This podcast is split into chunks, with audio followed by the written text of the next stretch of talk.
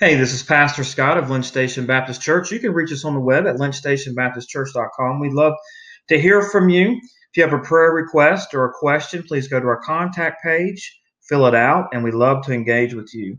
Today's word of the day comes from the book of Revelation, chapter 2, verses 8 through 11.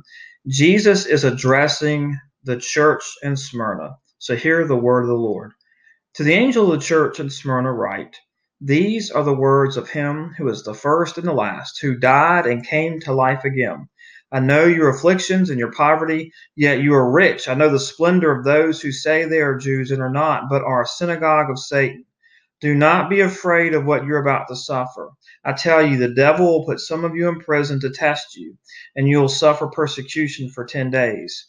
Be faithful even to the point of death, and I will give you the crown of life. He who has an ear, let him hear what the Spirit says to the churches. He who overcomes will not be hurt at all by the second death. Take care. I pray that this word of the Lord edified you and uplifted you today. Until next time, God bless.